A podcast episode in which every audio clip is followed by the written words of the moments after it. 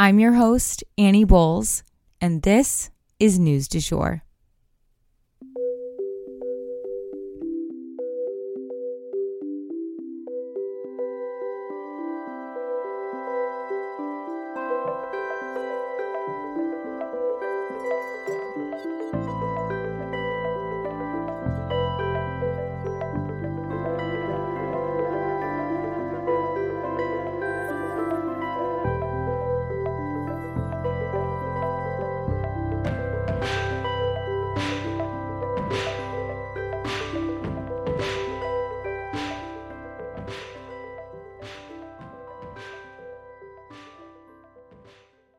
Welcome to News du Jour. You may be wondering why am I, Annie Bowles, here hosting this podcast?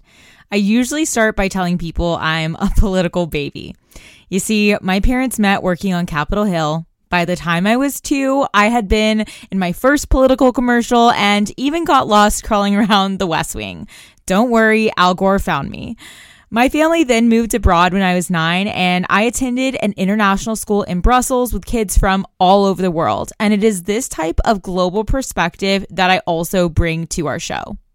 I graduated from American University in DC after studying political science and art history, as well as interning on both sides of Capitol Hill. I even interned down the hall from where my parents met. I'm now pursuing a professional certificate in journalism at NYU in conjunction with Rolling Stone magazine. I guess I was always that friend in the group who cared deeply about not just what was going on politically, but also globally. I often kept my own friends informed through high school and into young adulthood, so I guess I've always done a version of this show. I'm genuinely passionate about following the news, and I'm here to break it down for you guys every weekday. We always strive to be a calmer space to get your news. Or, as one listener put it, like getting your news from a well informed bestie. I'm so glad you're here. It is Friday. I don't know about y'all, but this week really felt like it ran me over and then backed over me. I am so tired. I haven't done my skincare one time this week. I haven't put on makeup one time this week. I the only full meal I think I've sat down and eaten was the Chipotle that my husband picked up for me. It has been a doozy, but I'm not going to lie. It is because there have been a lot of unexpected blessings and projects coming into my life that I had no idea were going to show up this week. And I am so overwhelmed, but so excited for what is around the corner. And I cannot wait to fill you guys in on what we have coming down the pipes. That said, it has been a very chill week when it comes to news. Today is yet another pretty chill, slow news day. I do have things to update you guys on though, so let's go ahead and jump in. First and foremost, a GOP chairman appears to have tried to bribe Kari Lake. So I don't know if you guys remember Kari Lake, but she was an Arizona uh, gubernatorial candidate, so someone running for governor, um, and she was of the Trump variety, very far right Republican. She did not win, but this story is going to have to do with her and her various campaigns.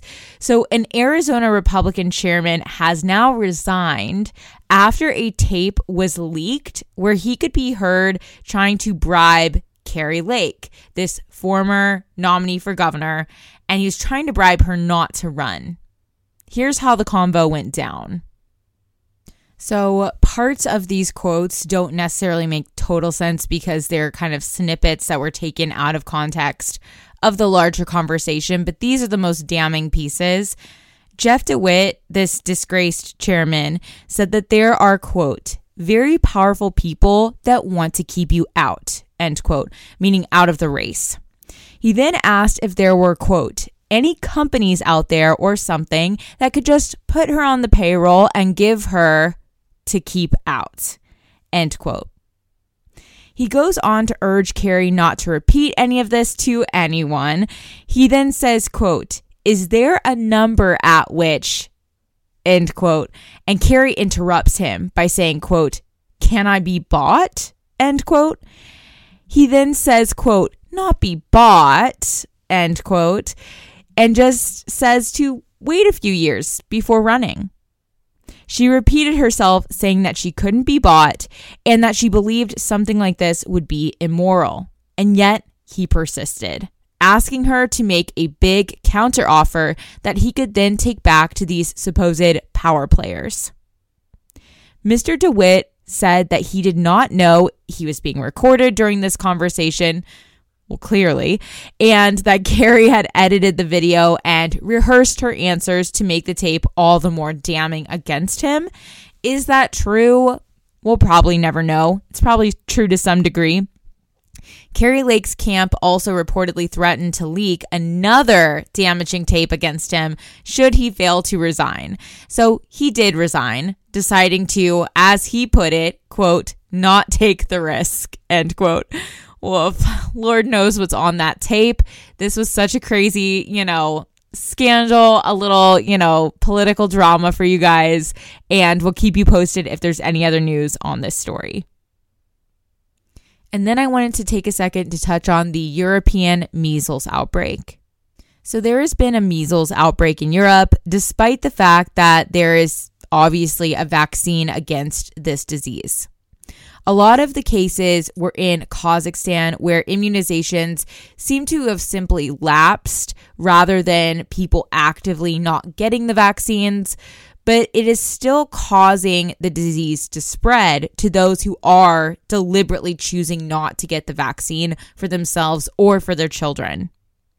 We are also seeing cases pop up here in the US, but almost all of the cases have been linked to travel outside of the country, and the cases are not higher than in years prior to COVID but deaths from the measles worldwide have risen by 43%, y'all, from 2021 to 2022, according to reports from both the WHO and the CDC. Measles, unlike COVID, is a disease that can linger in the air for up to two hours, according to health experts for the New York Times. So, this can cause spread, obviously. If you're planning to travel abroad, just make sure that your kiddos are up to date with their vaccines so that they are safe and protected. Next up for today, we are going to be discussing global conflicts, although today's segment will be focused solely on Gaza. I do have to issue content warning here. This story involves war. So, all of our updates today take place in Gaza, so let's head over there. First and foremost, a UN shelter has been bombed in Gaza. According to the New York Times, explosives that were most likely sent by Israel as they appeared to be from tanks hit a United Nations training center in southern Gaza this past Wednesday, killing at least nine people and injuring 75 others. This also set the building on fire, obviously. This facility was located in Khan Yunis, the area that is recently encircled by Israeli defense forces and is a main focus of the current fighting. And next up for today, Israel seeks to evacuate a packed area. So, an estimated 425,000 people have been packed into a 1.5 square mile area in Gaza, according to the New York Times. And Israel has now ordered evacuations for this area. This area also happens to be the place where three functional hospitals exist that have 600 patients in them altogether. This accounts for about a fifth of the hospital capacity in Gaza right now, according again to the New York Times. The medical group Doctors Without Borders attests that they are currently looking after 850 patients in this area, but that they simply cannot leave because of their patients' health and that they are gravely concerned for their collective safety. Some people are fleeing for a third time in this war, you guys simply leaving when they are told to and unable to settle into any sort of normalcy or feel any sort of security amid everything that's going on. And our hearts are with anybody who is in that situation. This isn't something people should have to live through. People shouldn't be living in a war zone. And I'm so sorry to anyone who's going through this right now. Next up for today, families of hostages are protesting aid going into Gaza. This is because they want more pressure put on Hamas in hopes of getting their family members back.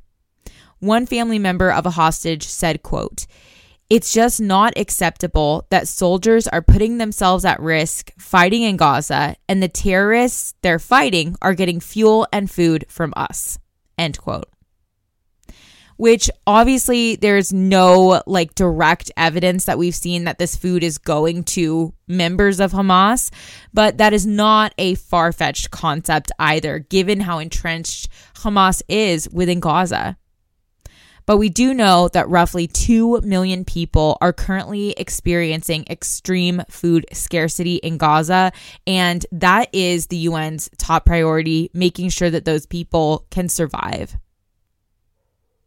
Israel has now declassified military documents in order to fight off these genocide charges. So, this will essentially give us that better look into their decision making that we've been talking about when it comes to this case.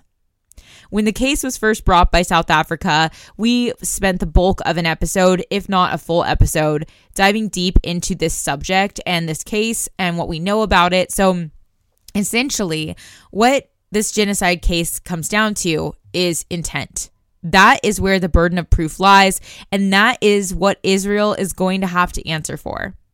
What was her intent? Maybe the answers are in these documents we'll definitely keep you guys posted. And that for this week is the news du jour. Today, I wanted to leave you guys with the quote Don't mistake the limits of your own field of vision for the limits of the world. If you enjoyed this episode, please subscribe on whatever podcast platform you use to listen. A rate and review on that platform or a shout out on social media would mean the world to us and help us to be able to keep creating the news du jour and reach more people who need a calmer space to consume the news. But the best way to support all of our work is to become a patron at www.patreon.com forward slash sugar free media, and that is also linked in our show notes. You can follow us on social media at newsdujour.podcast on both Instagram and TikTok. You can follow my personal account at It's Annie Bowles on both platforms as well. Any little noises you may hear in the background are my rescue pup. He has a little separation anxiety and always records with me. We appreciate you listening and look forward to telling you about the news again next time on News du Jour. Broadcasting from Oklahoma.